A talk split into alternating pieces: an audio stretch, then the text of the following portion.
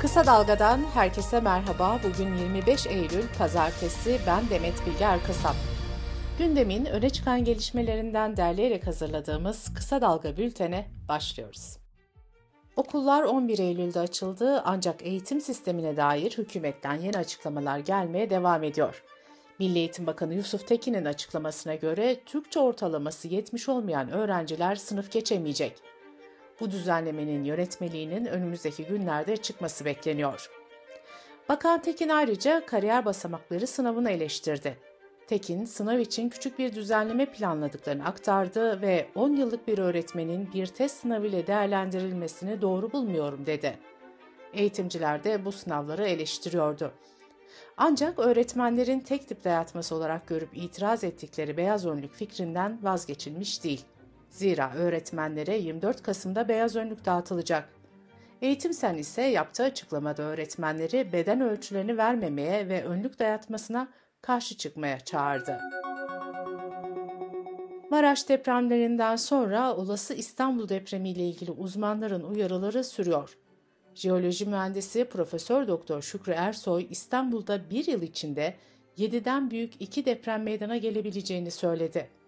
Yapılardaki sorunlara dikkat çeken Ersoy, deprem dalgalarından daha çok etkilenebilecek ilçeleri de şöyle sıraladı. Bakırköy, Zeytinburnu, Güngören, Esenler, Bağcılar, Bayrampaşa, Küçükçekmece, Büyükçekmece, Avcılar ve Silivri.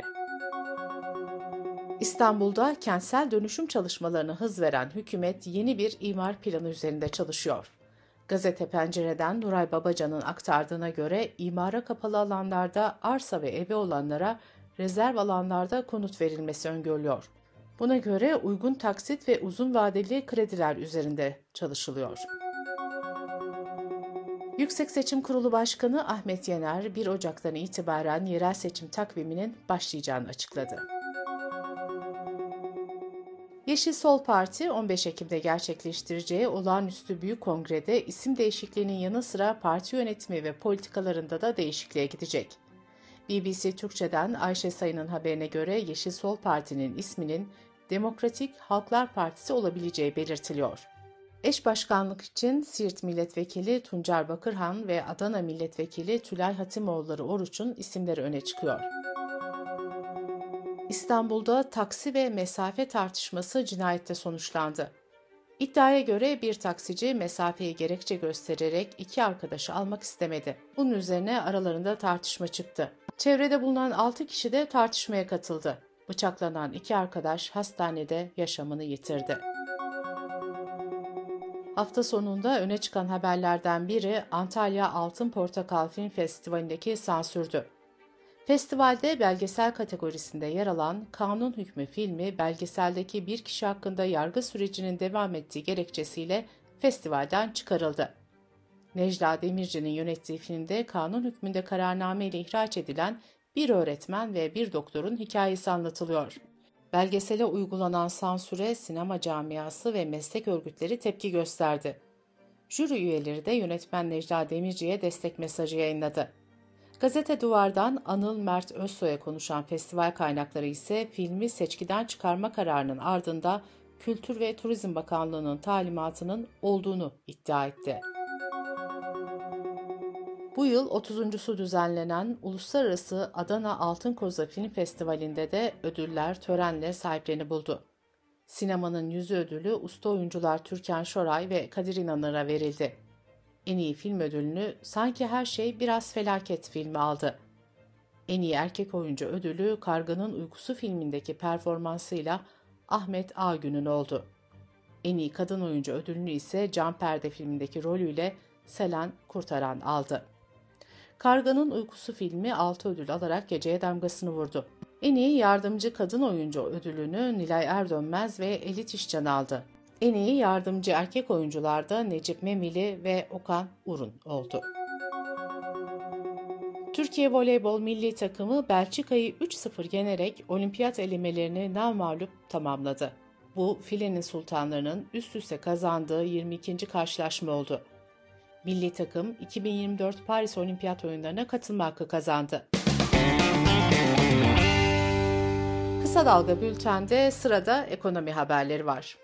Gıda ürünlerine gelen zamlardan en çok etkilenenlerden biri de yumurta oldu. Yumurtanın fiyatı bir yılda ikiye katlandı. Geçen yıl 60 liraya satılan 30'lu yumurtanın fiyatı bazı market raflarında 120 lirayı buldu. CHP milletvekili Deniz Yücel, gelir adaletsizliğinin ortadan kaldırılması için meclise araştırma önergesi verdi. Cumhuriyet'ten Mustafa Çakır'ın haberine göre 2013'te en düşük emekli aylığı 923 liraydı. Bu parayla 485 dolar ve 11 gram altın alınabiliyordu. Bugün ise 7500 lirayla 278 dolar ve 4 gram altın alınabiliyor. ABD merkezli Goldman Sachs, petrolün varil fiyatının gelecek yıl 100 doları aşabileceğini bildirdi. Banka, arz talep makasındaki daralmaya işaret ettiği raporunda küresel enerji fiyatlarına da dikkat çekti. Enerji fiyatlarındaki artışın ABD ve Avrupa ülkelerindeki ekonomik büyümeye sınırlı bir negatif yansıması olacağı ifade edildi. Dış politika ve dünyadan gelişmelerle bültenimize devam ediyoruz. Avrupa'da gündem göç ve sığınmacılar sorunu. Hollanda'da iltica başvurularının Eylül ayında zirveye çıktığı ve günde 250'ye ulaştığı belirtildi. Sığınmacı kabul merkezlerinde yer kalmadığı açıklandı. BBC Türkçe'den Yusuf Özkan'ın haberine göre Hollanda Sığınmacı Kabul Merkezi her gün 30 ila 50 arası refakatçisiz çocuğun sığınma merkezine başvurduğunu bildirdi. Hollanda ve Almanya'daki bazı siyasi partiler artan barınma sorunu nedeniyle mülteci sayısının sınırlanmasını istiyor. Hollanda'da iktidarın büyük ortağı Özgürlük ve Demokrasi için Halk Partisi lideri, Güvenlik ve Adalet Bakanı Dilan Yeşilgöz, göç politikalarına dair sert mesajlar verdi. Yeşilgöz, ülkeye sığınmacı gelişini azaltmayı ve savaş mültecilerini geri göndermeyi hedefliyor. Almanya'da ise göç nedeniyle koalisyon hükümeti eleştirilerin odağında. Muhalefet göç politikasının sertleştirilmesini istiyor.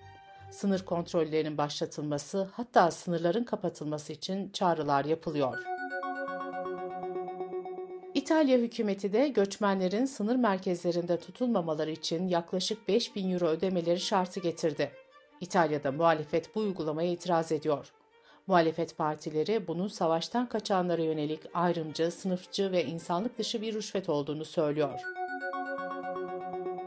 Bu arada Avrupa Birliği Tunus'a 127 milyon euroluk mali yardım için düğmeye bastı. Bunun karşılığında Tunus'ta sığınmacıların Avrupa'ya deniz yoluyla geçişlerini engelleyecek ve ülkelerine geri gönderme işini üstlenecek. Yunanistan ise 2016'da Avrupa Birliği ile Türkiye arasında imzalanan mülteci anlaşmasının yenilenmesini istedi. Atina 7 Aralık'taki Yüksek Düzeyli İşbirliği Konseyi toplantısında bu konuyu gündeme getirecek. Tüm bunlar olurken İrlanda'dan gelen ve sosyal medyada hızla yayılan bir görüntü büyük tepkilere neden oldu. Videoda İrlanda'da geçen yıl yapılan bir törende çocuk jimnastikçilere madalya verilirken sırada bulunan siyah bir çocuğun pas geçildiği görülüyordu. Irkçılığı kınayan binlerce kişi mesaj paylaşırken İrlanda Jimnastik Federasyonu da açıklama yaptı. Federasyon görevlinin aileden özür dilediğini duyurdu. Bir yandan göçe karşı çözüm arayan Avrupa bir yandan da vize skandalını konuşuyor.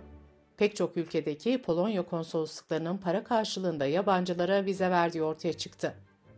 Avrupa Birliği ve Almanya Varşova üzerindeki baskıyı arttırdı.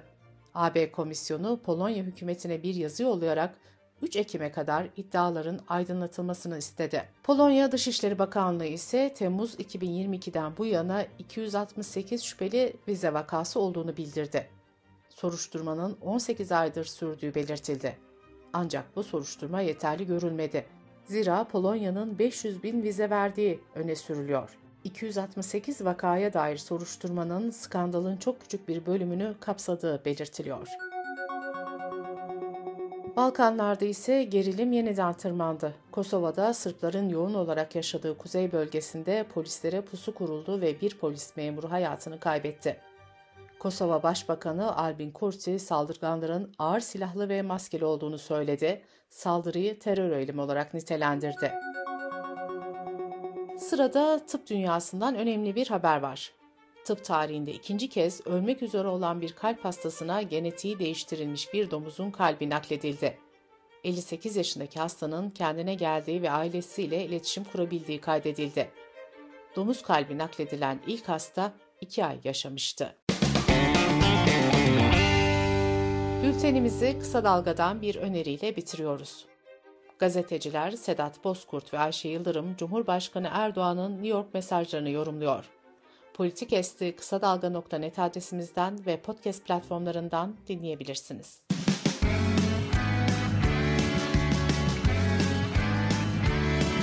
Kulağınız bizde olsun. Kısa Dalga Podcast.